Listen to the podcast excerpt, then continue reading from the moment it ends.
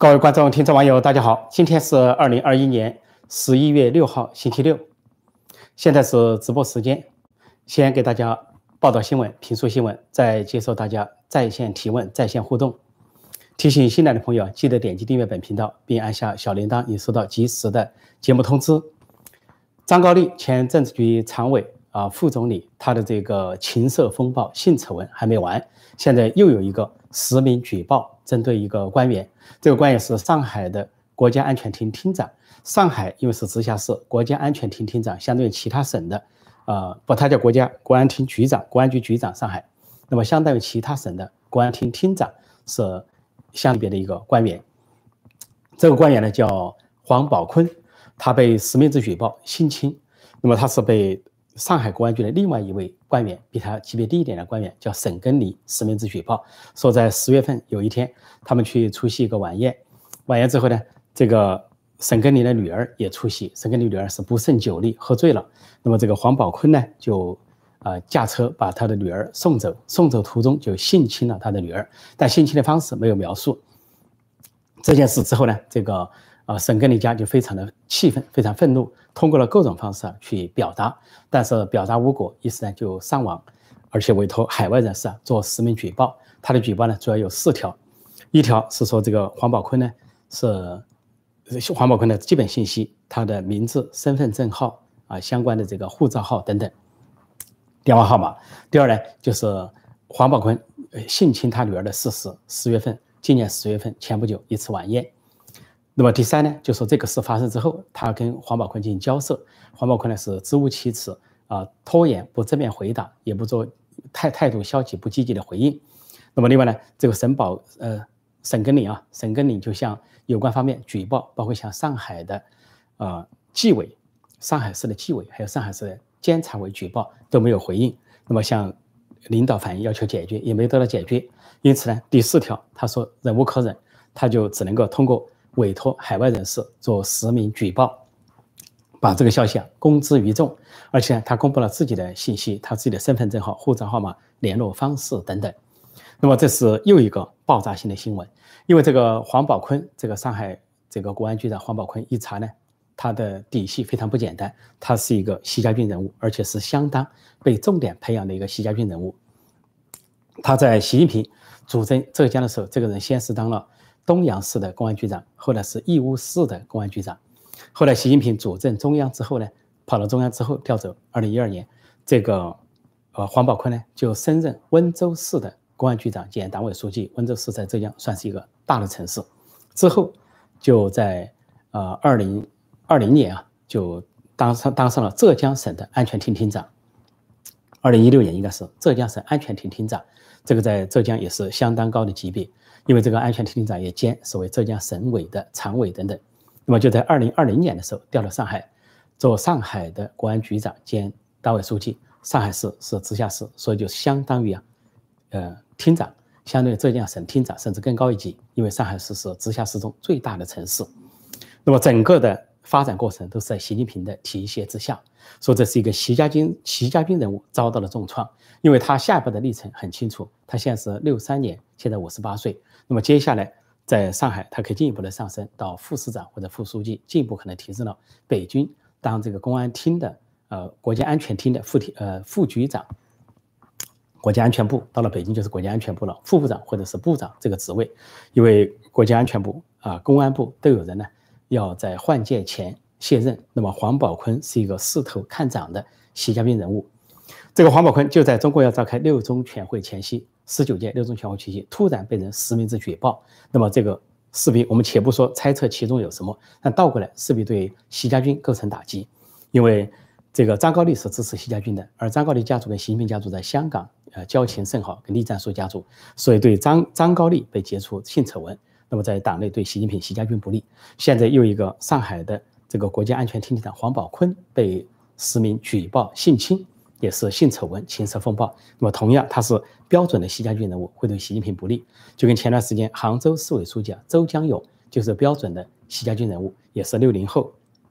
六零后是仕途看涨的人物。习近平给这个周江勇的规划是要到广东省先当广东省的副书记，然后升任广东省长，然后呢是广东省委书记、政治局委员等等。但是周江勇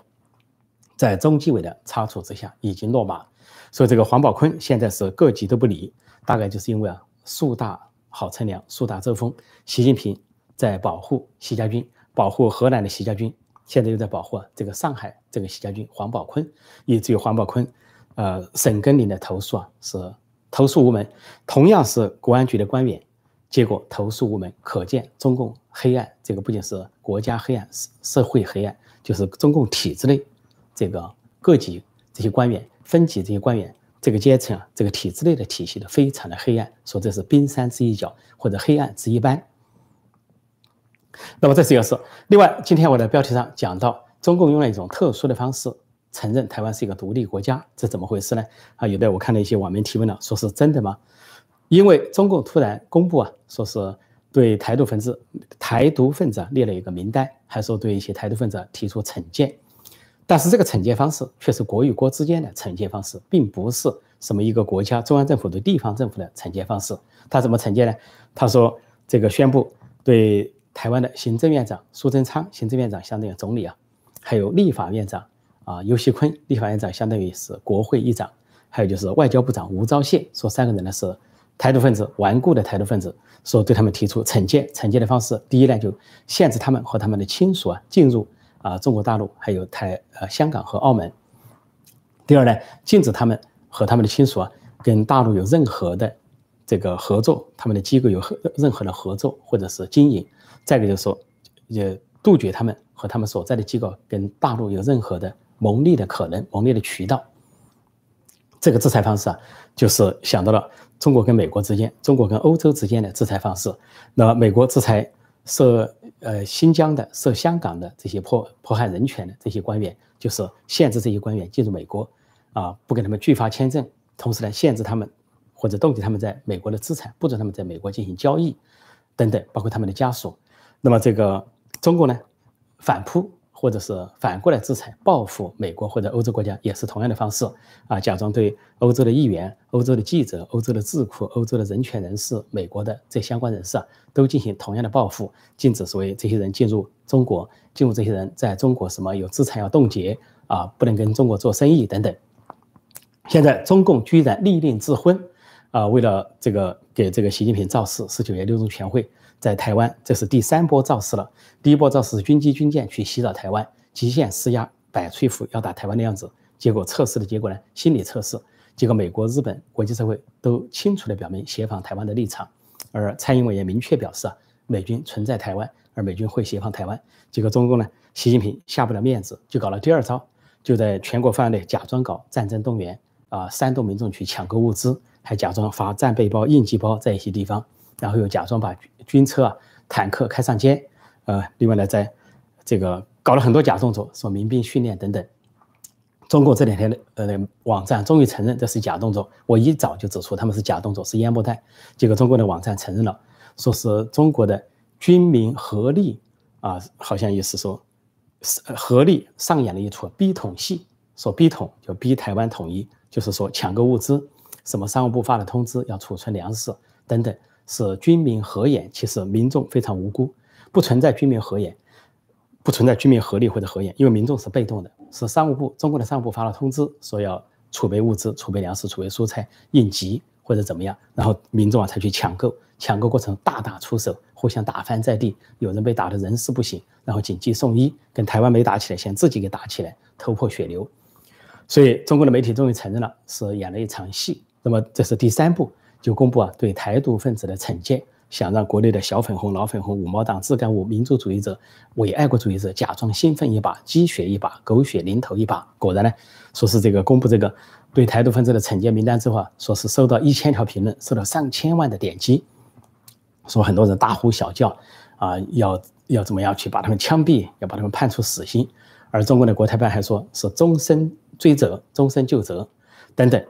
所以，但是他这种方式，就等于承认台湾是一个独立主权、呃主权独立的国家。因为中国说台湾是中国的一个省，是中华人民共和国的一个省。那中央对一个省的这些领导不可能做这样的惩罚，他不可能宣布对上海市或者四川省或者是啊说山东省呃哪些省领导做了这样的宣布，要惩戒他，不准进入中，不准在中国大陆、呃香港、台湾、啊澳门做这做那，不准牟利，不准经商等等，家属又如何如何？但是对台湾做的宣布，就等于客观上承认台湾是一个主权独立的国家，这是中共不管他是有意的还是无意的，实事实上的实体性的客观的承认台湾是个独立主权的国家，因为他用的方式就是这个方式，就跟他平时抓间谍一样，所以台湾有间谍啊，中国那边有间谍在台湾互相抓间谍，抓间谍的方式就是国与国之间的方式，所以中共呢再次以这种特殊方式啊承认台湾是独立国家。独立主权国家，这恐怕对台湾民众啊是个极大的振奋。那被叫嚣制制裁的这呃被中共叫嚣制裁的这几位台湾人士啊，都表示非常的光荣啊。尤锡坤说很光荣啊，引以为荣。苏贞昌也说引以为荣，中共早就这么干了，所以非常自豪，为这个台湾的主权独立而奋斗，非常的自豪。说中国来耍这一招也是呃这个原来毛泽东的手法，叫做。集中优势兵力打歼灭战，假装来点几个人的名，但是避开一些名，比如他们避开了蔡英文的名字，就像陈水扁似的，他们避开陈水扁的名字，集中去攻副总统吕秀莲。他们现在呢，避开蔡英文的名字，去集中去攻行政院长、立法院长、外交部长，试图达到一个分化利剑的作用，或者以为呢，对台湾民众、其他民众构成一个震慑。其实台湾民众对这个毫不关心，丝毫不关心，甚至认为就是一个笑话。说到笑话，真正的笑话就来了。就是中国的导弹，中国呢号称这个导弹有多大威慑力，而且不断的公公布啊，这个导弹量产打了多少，什么短短程的、中程的、长程的，什么覆盖全湾全台湾全岛的，瞄准台湾、瞄准南海的这些导弹。结果现在呢，中共自己的专家学者写的这个文章呢，暴露了这个导弹百分之八十啊都存在质量问题，都存在次都是次品，有一个。心理的军事学者跟这个沈阳有个中国一个导弹学院的专家合写了一个文章，说中国导弹的生产的呃合格率或者是呃合格率和呃验收率吧，就说产出的合格率是一个问题，说发展是一个问题。其中就举到说这个原先呢要求这个导弹在投入使用前要试射多少次，说这个试射次数太少，呃，然后呢这个呃。就是失败率比较高，认为呢这个导弹的生产有问题，有合格率的问题，有投入啊实际使用的问题，有质量问题。结果这些学者就建议给中共高层建议，说要提高导弹的质量和合格率，就建议呢说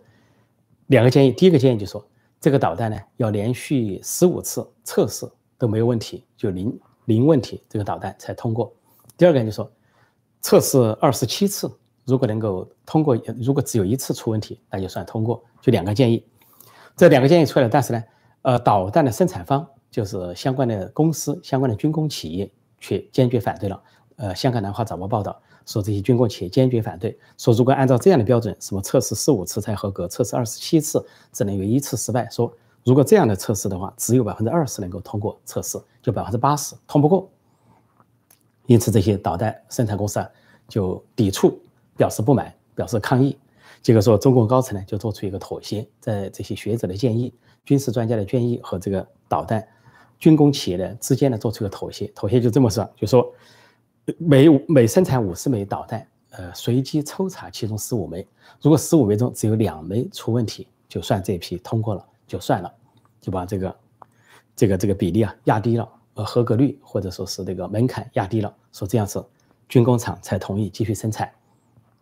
那么这就透出一个重大的秘密，就是中共的导弹，共军的导弹百分之八十质量问题，就百分之八十的次品，这他们承认的。如果按照比较严格的标准，只有百分之二十能通过，百分之八十通不过。另外呢，与此同时，中国那边还暴露出啊，呃，前段时间几几个月前，他们在甘肃玉门一带突然修很多的什么导弹发射井，当时呢，这个中美关系紧张啊，中国也摆出一副攻台湾的架势，然后这个环球时报总编胡锡进扬言呢。说是中国应该有千枚核弹等等，突然说在甘甘肃玉泉一带，就这个美国高空侦察卫星啊，都侦察到中国呢有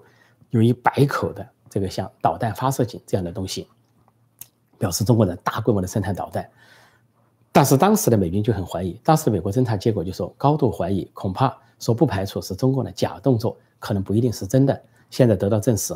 啊，各方的各国的情报显示啊，说这些所谓导弹发射井是假的，实际上是风力涡轮机是搞风力生产的这一类的东西，假装成导弹发射井，来以一种疑兵之计啊，虚虚实实，实则虚之，虚则实之，兵法虚实结合来恐吓美国，恐吓台湾，恐吓世界各国，说假的整一个假之了得，这就是中共以造假为主的中共和共军。好，我暂时讲到这里。现在在线回答大家的提问。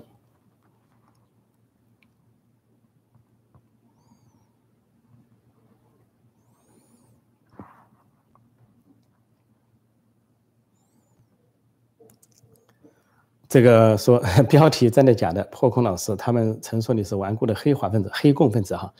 华黑华分子是呃中南海，黑华分子在中南海，因为华是代表中华，代表中国，代表中华民族，但是引进了。啊，德国人，啊，俄国人，马列主义的这种外来洋教，啊，这种思想上外来政权的中共呢，实际上是真正的黑华分子。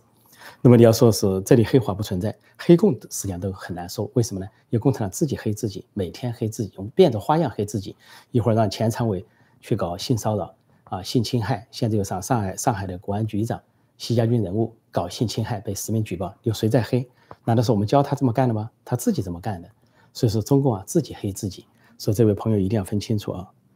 这个自己黑自己。假日吃瓜，吃瓜生活浮夸，吃瓜，大家都是吃瓜民众啊，围观民众。这个这个最近呢有很多瓜要看，看不完的瓜。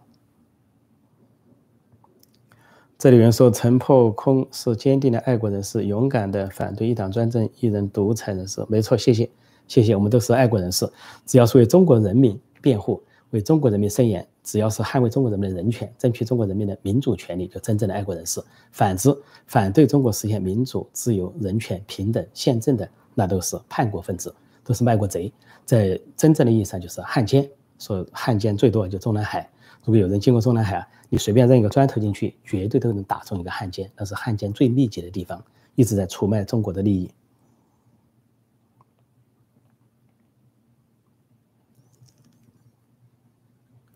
这里有人说，中国的命运由全体中国人公投决定，那就应该全体公投。的确，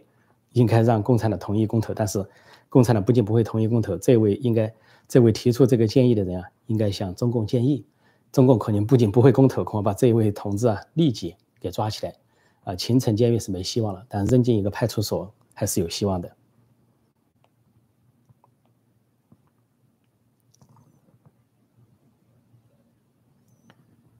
嗯，这个是这个有这个这个这位同志个大错特错，说从古至今中国经历了人类最多的制度变迁，但唯一不变的就是强大，唯有强大才让中国活到今天。这个是不懂历史，中国是唯一一个没有进度、经历最少制度变迁的国家，只经历过一次，就是辛亥革命，那是亚洲第一个民主共和国，其他都没有制度变，其他都是一个重复，封建王朝的重复，只是变了一个花招，一个王朝接一个王朝的重复。你们读历史都读重复的故事。今天的红朝也是一个封建王朝，是重复的故事。说中国经历制度变迁最少，根本没有经历真正的制度变迁。辛亥革命被复辟了，被颠覆了。另外来说，唯有强大才让中国活到今天。错了，大错特错。中国是不断的亡国，亡给蒙古人，全亡国。蒙古灭亡了四十四个国家，中国在内被灭亡的国家。满清灭亡了周围的国家，中国被灭亡了。说满清结束的时候啊，这个退位协议说是以外国君主之力代之。当时袁世凯中华民国给这个满清的待遇是外国君主，所以这个中国是不断的亡国。后来在呃日本的这个侵略下也差点亡国，是美国伸出援手打败了日本，拯救了中国，否则中国会第三次亡国。但中间还有五代十国，什么南北朝很多亡国史。说中国呢不是在强大才活到今天，中国是分分合合、分分合合活混到今天。而且中国的概念是一九一一年之后才出现，以前不叫中国，以前唐就是唐国。宋就是宋国啊，清朝就是大清国啊，明朝是大明国，所以以前没有中国这个概念，因为这个概念是变化的，围绕着黄长江啊，黄河流域是变化的。说这位同志啊，一定要去把这个历史搞清楚了才来说话，否则的话呢，就可能像中国的导弹一样啊，笑话百出，百分之八十的质量问题。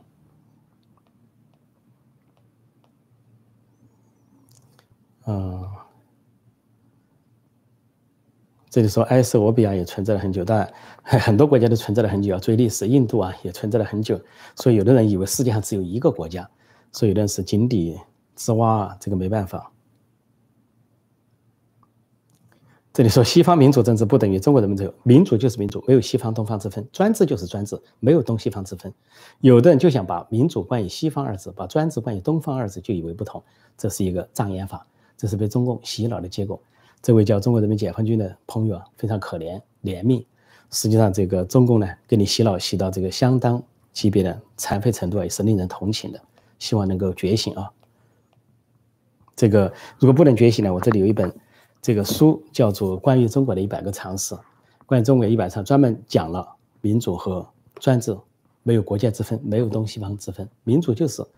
就是政治民主化、经济自由化、社会多元化，就叫民主。不管它发生在哪里，不管它在韩国、东方的韩国还是西方的美国，专制那就是一人独裁或者一党独裁。总之是禁止选举，禁杀言论自由、专制自由、封呃这个这个新闻自由、出版自由，不管它在哪里，它是在。这个南美呃南美洲中南美洲的古巴、委内瑞拉也好，还是在东方的北朝鲜、西朝鲜、中国也好，那都是专制，没有东西方之分。专制跟民主没有东西方之分。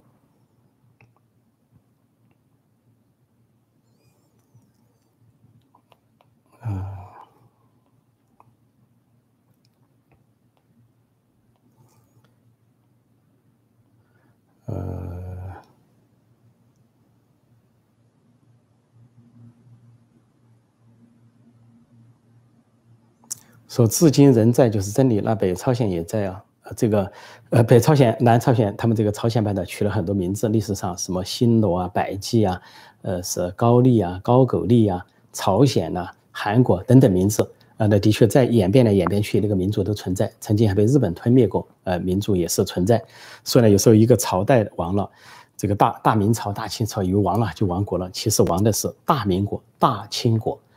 这个中华民族也好，各个民族也好，并没有亡。说今天中共也是，如果中共亡了，这个在座的朋友就是包括刚才提问题这个朋友啊，都可能活得好好的，比中共还活得好，活得久。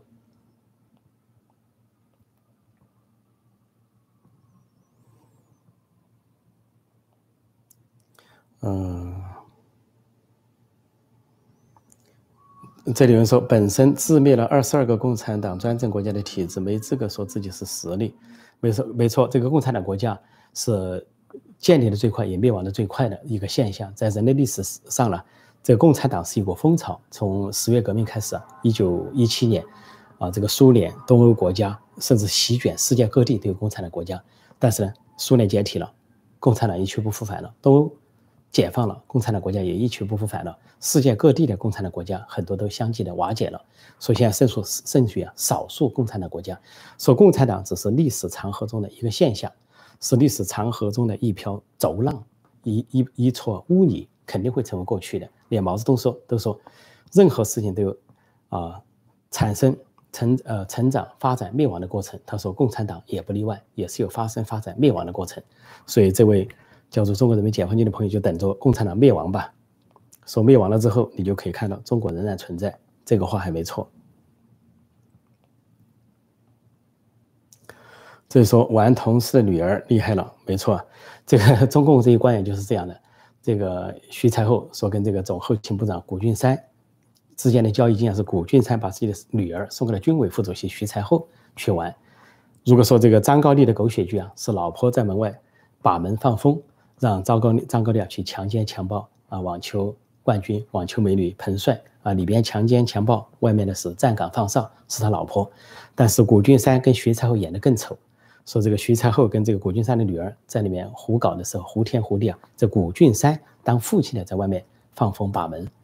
共产党就扯到这个程度。所以这个上海的这个公安局长啊，相当于公安厅长这个习家军人物啊，就这么丑，把人家同事的女儿给性侵了。说中国有句名言说。这个呃，中国人拉关系走后门叫什么呢？叫做呃火葬场做生意啊，专烧熟人，就专搞熟人，就跟火葬场的生意一样。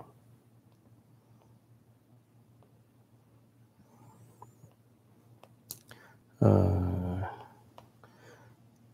这个大家的问题很广泛，我看看相关的一些问题哈。相关的问题。哦，这位有一位朋友写了几句诗词，呃，感谢哈，说反共真英雄，当蜀城破空，硬骨破高墙，死字守夜空。我们大家共勉，共勉。我们大家都是一样，在座的朋友大多数啊都是反共的英雄，感谢大家。这样说，台湾人都笑死了，的确笑死了。还有台湾值得一提的是，在疫情大疫情大瘟疫发生的时候，在亚洲啊东亚地区，台湾是做的最好的防疫抗疫，这是第一。第二呢？这个在亚洲四小龙中，台湾去年、今年都保持经济增长第一位，亚洲四小龙排第一名。今年这个整体的这个经济增长率啊，平均增长率那是百分之六或者百接近百分之六，第一季度是百分之八点几，都高于啊香港、新加坡和韩国，所以台湾是值得骄傲。在中共的重重打压下，又是中共这个制造、隐瞒和传播的大瘟疫这个影响下，台湾仍然保持了较高的经经济增长。这是非常值得令人自豪的事情，所以中国呢，在心理上承认台湾是一个外国，是另外一个国家，所以呢，不由自主呢发出了一个所谓的制裁令或者惩戒令，实际上就是国与国的关系。的确，应验了今年十月十号蔡英文总统的一个讲话，说中华民国跟中华人民共和国互补隶属，就是说呢，两国论。现在共产党为蔡英文的讲话背书，就是用国与国的关系来处理啊双方的官员。啊，所谓的制裁和惩戒，这有人说不愧是抄袭国，连制裁措施都抄袭欧美。对，当时欧美制裁中共官员的时候，祭出几项手段，结果中共照抄。但照抄呢，他对象不照抄，人家制裁的是中国的官员，绝对不会针针对中国的学者，或者是智库，或者是什么教授或者人民间人士。但中国呢，去制裁别人，针对的是人家的民意代表，比如议员，还针对的就是学者、撰文的学者，还有针对。这些国家的民间的人权团体、人权组织，所以只有制裁的对象不同啊，手段呢就是，呃，东施效颦、邯郸学步、照抄欧美的抄袭、剽窃、盗版。另外呢，由于制裁对象的不同，就说明美国的制裁是为了支持呃声援中国人民，帮助中国人民的人权，改善人权；但中共的制裁呢是针对人权人士，就说明中共呢是反人权，进一步的迫害中国人民，而且对世界各地的为中国人民说话、仗义执言的人权人士进行报复。进行这个仇恨式的报复。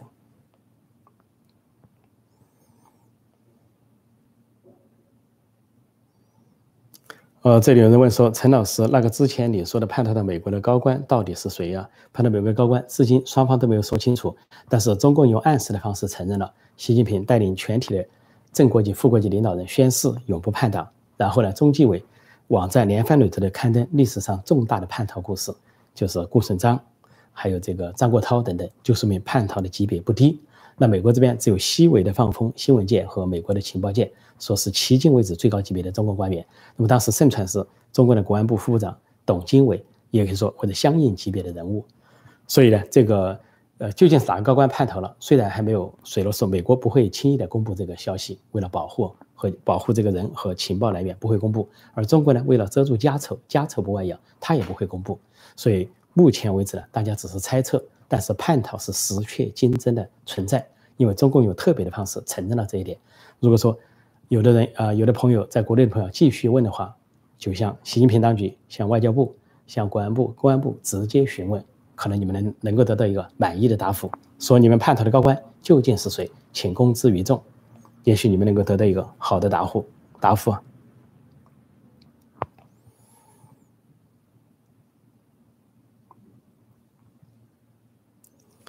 嗯，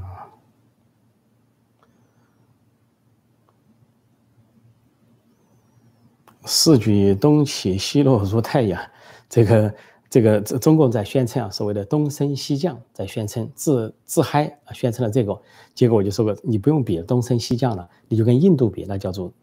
印升中降，印度在升啊，中国在降，从经济发展、军事发展各方面，还有国际关系、国际贸易等等，那么那叫。都在东方，印度和中国都在东方，是谁在升谁在降呢？所以中国的这个东升西降根本不成立啊，就是一个自嗨的话，说给老百姓听一下而已，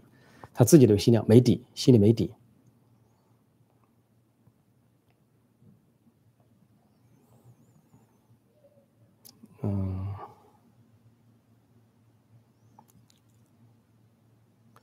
这里有人说讲个笑话：六亿人月入一千人民币，号称要打台湾。最近这个为了召开十九届六中全会啊，中共给习近平吹牛啊，解决了什么全民小康、全民脱贫。但是李克强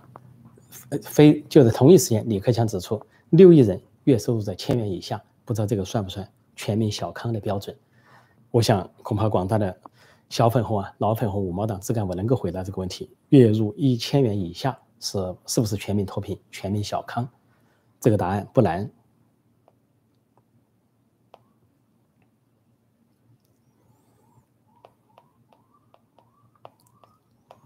啊，这里有位朋友叫利群红啊，谢谢赞助啊，谢谢这位朋友。这位朋友说提问：欧洲现在物价上涨厉害，会持续多久？想倾听你从国际局势角度稍微分析一下这个物价上涨的事情。在这个市场经济充分的国家，在民主国家，它是一个经济周期，啊，经济呢有升有降，有时候甚至会出现经济危机，物价也是这样，就说有涨有跌。但是长远说呢，以市场经济为导向的国家，基本的物价它是平稳，然后是，呃，往上走，平稳的往上走，它一定会是一个缓慢增长的曲线，但是稳定增长线。包括美国的物价，它也上涨，但长期说呢，你要从一个长时间的观察，十年、三十年、五十年的观察。它的物价是相当稳定的，所以一时的上涨，它不会像中国那样的一个一个表面上啊曾经经历过一一定的市场经济，但事实上是计划经济，目前又在破坏市场经济。这个国家呢，它的物价就会非常的离谱，非常的非理性，啊反正常，突起突落，但突起很多，什么一会儿猪肉涨价了，一会儿煤炭涨价了，一会儿电力涨价了，非常不正常，因为它里面很多政治因素，比如说这个跟美国打贸易战。啊，然后引进俄国俄罗斯的猪肉，带来了非洲猪瘟，导致了一个猪荒，大量生猪死亡埋葬，所以猪肉上涨，或者跟澳大利亚打贸易战，导致了煤炭短缺，最后呢，这个发电成本增加啊，呃，停电、断电、限电，而且电力价格上涨，所以在中国有很多政治因素，但在欧洲和美国，它主要是个市场因素，说这个比较正常。市场除了国内的因素，还有国际的因素，但总体来说，它不会太离谱。不会高到什么程度？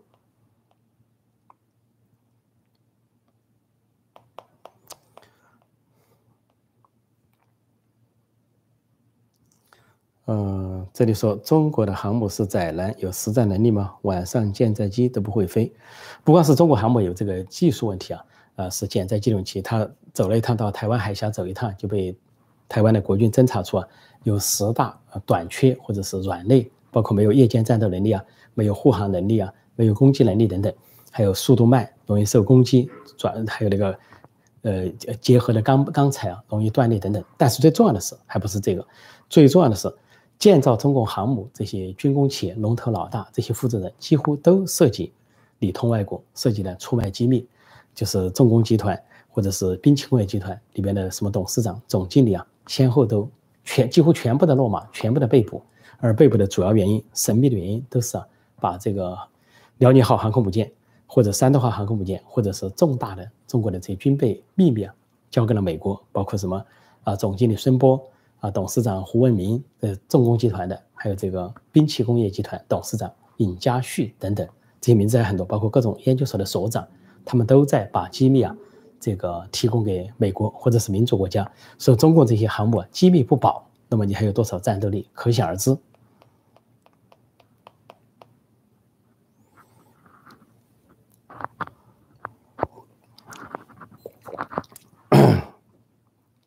今天这个周末，大家还比较踊跃，提问比较踊跃。呃，我再看看，说中国要开战，中国人民先抢光商店，为被解救而抢，所以 我就说中国中国要打台湾，还没打，自己人先打起来了。说中国呢，这次想恐吓台湾，制造心理战，想给这个习近平十九届六中全会铺路，呃，结果呢，出尽了洋相。他们假造新闻说台湾在抢购，台湾没发生抢购，也没有发生什么什么紧急情况，大家都泰然自若，很安定，叫做无感对中国的威胁。但是中国那边却发生了抢购，发生了种种不堪的事情，就可想而知战争打起来是什么情景。战争一打起来，不要说是战争不会局限于台湾，也不会局限于台湾海峡，一定会到中国大陆。且不说台湾乱不乱，中国大陆自己就乱成一团，一团混乱，你还打什么仗？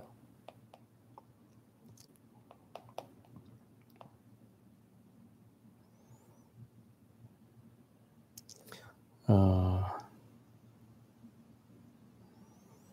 这里说你还存在，就代表祖国民主。我们中国人民呢，每个时代的中国人民都有奋斗的，国外的、国内都有中国人民为中国的民主而奋斗，说大家都都存在哈。呃，为民主而奋斗的中国人是很多的，有的是沉默的、没有发声的，都是悄悄支持中国民主运动的。说这个中国有没有明天？中国肯定有明天，不要担心，有民主就有明天，没民主就没明天。呃，这里有人说中国的歼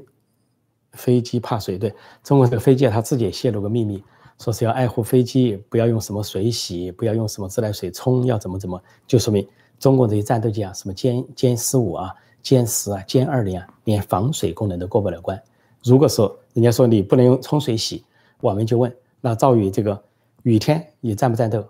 如果是打仗前了，你不能管天气啊。是暴雨天气打不打，下雨天气打不打，吹风天气打不打？所以呢，就说明了中国这些战机啊，都是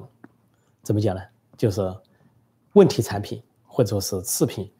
因为真正的战机，像美国的战机是全天候的作战能力，全天候的飞行能力。所以中国的战机并没有具备这样的全天候的东西。然后中国有些武器可能领先，比如电磁炮啊，或者是高超音速导弹呢，有部分的武器领先，但是呢。总体说来，比如你百分之百的武器一两项领先，百分之九十八都落后于其他国家，所以这个，呃，中共呢应该是喇叭吃黄连，或者说这个哑巴吃包子，心头有数。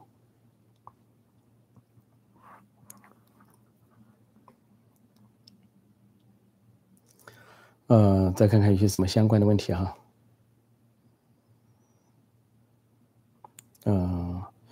相关的问题，这里有人说中国崛起了吗？是塌陷吧？如果这次十九届六中全会啊，习近平这是进一步大权独揽，或者说明年二十大这个赢得连任，可以断定的是中国由盛而衰的开始。中国历朝历代都有个由盛而衰的历程，先是啊建立一个王朝，然后是王朝兴起，然后王朝中兴鼎盛，之后就是王朝的腐败，王朝的灭亡。所以，习近平在他个人权力达到鼎盛的时候，基本上就标志着红潮由盛转衰的开始。过去执政的习近平的九年就是这样一个写照，将来更是如此。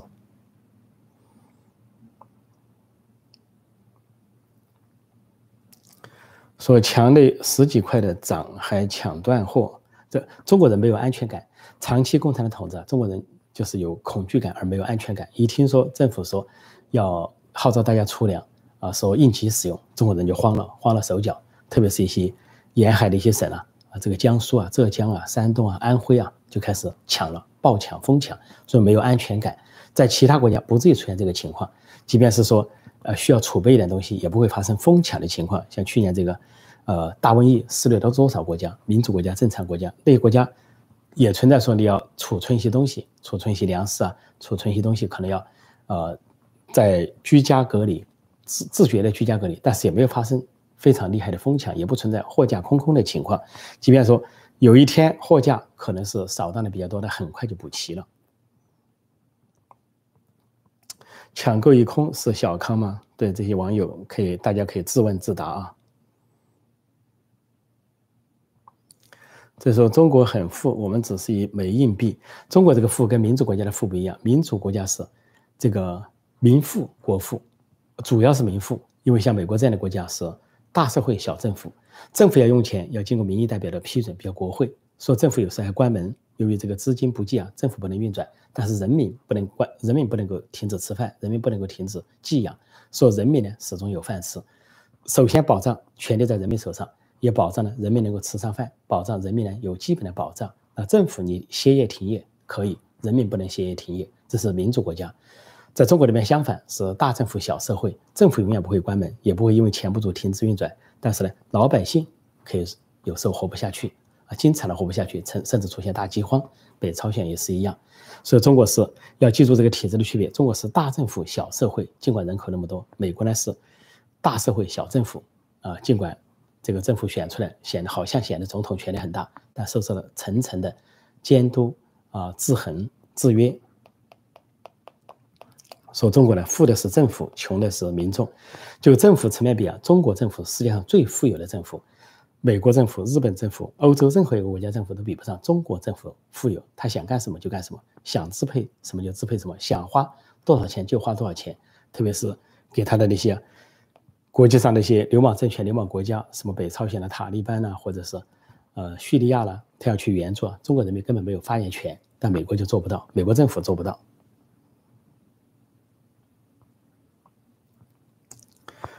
所以说，挑战美国的还有苏联都解体了。对，挑战美国的有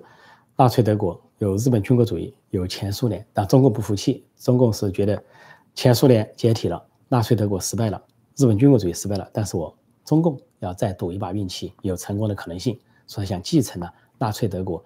呃日本军国主义和苏联的衣钵，在中共的心态、中国的心理状态。但过去的一些独裁政权没成功，现在也不会成功，因为很简单，失道寡助啊，得道多助。美国民主国家、民主大国得到的是全世界的支持和盟友，引领世界；而中共是受到全世界的唾弃和孤立，甚至连新西兰，中共寄了很大希望的新西兰，说五眼联盟里面五个英文国家里面，就新西兰还保持了某种中立的姿态啊，说跟中国的贸易啊很重要，不想加入啊。跟澳大利亚、美国的联盟，但是最近新西兰总理表态了，新西兰女总理表态说，跟中国的贸易关系很重要，但是并不意味着我们要对不对中国说不，还是要对中国说不，所以毅然加入了美国、澳大利亚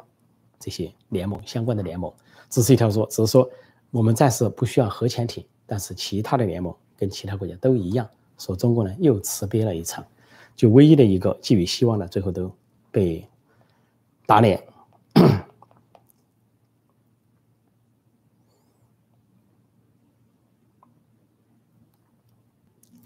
这里说大陆送礼就能升官发财，台湾行吗？台湾在实行民主之前，还曾经还真是有那种情况，一党专政的时候，国民党一党专政的时候，在呃大概在七十年的末期之前，还有所谓的黑金政治，还有一点这些贪腐的现象存在。但随着台湾的民主化，台湾这个成为新兴的民主国家，司法独立啊，新闻自由、言论自由、出版自由之后啊。台湾的这个腐败现象就直线的下降，越来越少，就跟其他民主国家一样，腐败越来越少。腐败主要滋生于专制的机体，专制机体是滋生腐败的温床。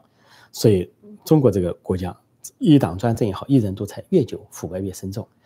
所谓的反腐是选择性反腐、假反腐，只要一个政府在提反腐，就说明是腐败的，就是腐败的政府。有没有一个民主国家的政府能提反腐？他为什么不能提呢？因为司法独立，反腐是司法部的事情。你一个政府是受到监督的对象，你本身是受到监督的对象，你怎么能去反腐呢？就像习近平当局，你本身应该受到监督，受到独立的司法部门的监督，受到民众的监督，你还假装出来反腐，你反什么呢？你反了半天，不就是反党内的政敌吗？然后你自己的习家族、栗战书家族、张高丽家族在香港啊，多少亿的资产，百亿资产，你反不反？所以这是选择性反腐，根本就是假反腐，越反越腐。只是钱财从一个利益集团向另一个集团的转移，这就是中共的所谓反腐。这里面说，看这阵势，大陆是挨揍的准备，这个很可能中共在这个对台湾的呃威胁恐吓无效之后，呃自己折腾自己，搞出来一些什么物资抢购，然后有这个假装了过一把嘴瘾啊，搞一个阿 Q 心态，又去。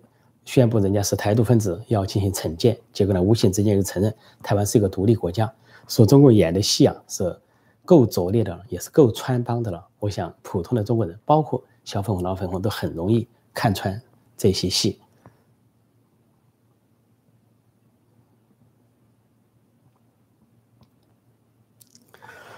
这里有人说，中共和印度打一次亚投行就给印度送一次钱，这个我倒不太清楚，但是。最近两年，反正中国跟印度没打一仗，中国都是以以输，都是以输告终，失败。但在国内宣传成功，就是阿 Q 精神，在字面上、语言上胜利了，自我宣传。但实际上呢，都败给了印度。每战必败，而且付出了双倍的人员代价。呃，看看有什么相关问题啊？可能今天差不多。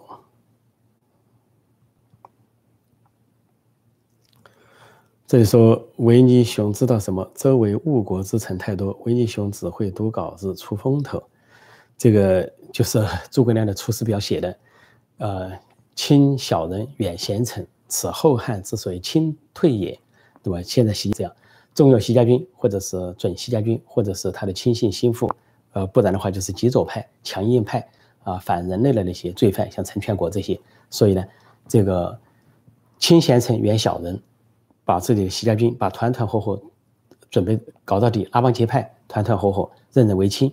带头破坏党章、党纪、党规，违规违纪。说这样的这个人和这样的这个。帮火啊！这个习家军想一派独大、一人独大，当然会不仅误国，而且误这个党。所以这几年是大家有目共睹这个成果。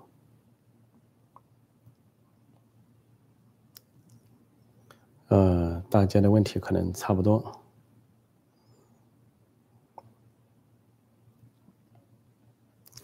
这里有说，你有看过太子党反美吗？忽悠嫂子的东西。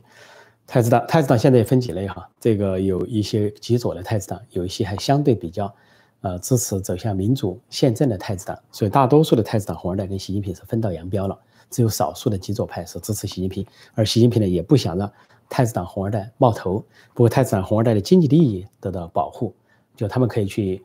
经商赚钱，但是习近平怕他们从政给自己构成权力威胁。啊，不过这些红二代太子党呢，也确实是分类，分类的话呢。你其中一些人是这样是亲美的，主张呃比较主张走向普世价值的是亲美的。那么那些即便是少数反美的太子党红二代，他们自己去把家属、子女、财产送到美国，送到西方，也就是说自己用脚投票，实际行动也是亲美的。所以这也是一种分裂人格。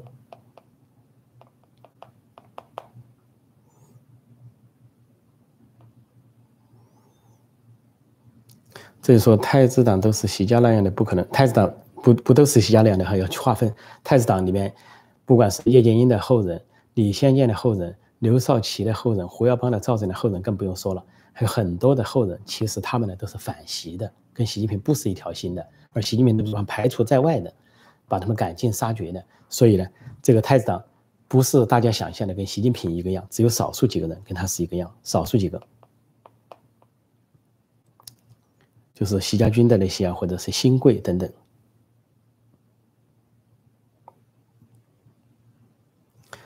哦，这里有人说这个破破老师你好，我是强烈年轻人，对现在这种情况，年轻人有什么应对方法吗？中国的年轻人啊，一代接一代都是一样，至少呢，不管是哪个朝代，不管共产党有多么的这个呃霸道或者是凶霸，几乎每一个十年，就每个时代啊，都有中国人在觉醒，在。斗争在这个为民主而奋斗，不管是中共统治以来五十年代也好，六十年代、七十年代、八十年代，一直到现在，每个时代都有人在奋斗，而奋斗的主体都是年轻人。比如五十年代被共产党打成右派的那些人，他们实际上是批评共产党的；六十年代中共搞文革，毛泽东搞文革，有一批在文革中觉醒的人叫人民文革，那也是一批年轻人。然后在七十年代有西单枪民主运动，都是年轻人，二三十岁的年轻人，在甚至有十几岁的年轻人参加。再后来就是八十年代，八六学测也好，八九民运也好，啊，波澜壮阔，都是年轻人为主体啊，大学生、青年人为主体。再后来到了九十年代有法轮功抗暴，再后来有维权律师，再后来二十一世纪啊，有很多中国的这些觉醒的啊人士、抗暴人士、维权人士，甚至包括像去武汉的公民记者张展，他们这些都是相对比较年轻的人。说中国的年轻人有的是可做的事情，那么最基本的说要做的话是要。了解真相，要自我觉悟，同时呢，这个启蒙运动永远都要进行，把周围的人让周围的人觉醒。呃，但是为了安全起见，你最好是啊，啊，最好是啊，广交友不结社啊，不要成立什么组织，也不要成立什么社团，你就广交朋友就行了。那么有所准备，对中国的变化或者说将来有可能作为的时候啊，做一些准备。但是尽量还是要以策安全，不要这个进，不要这个就是。还没有战斗就牺牲太大，那也没必要哈。这个要看情况，牺牲也是必要的，但是看情况。好，我看时间差不多哈，时间差不多，再回答个把问题。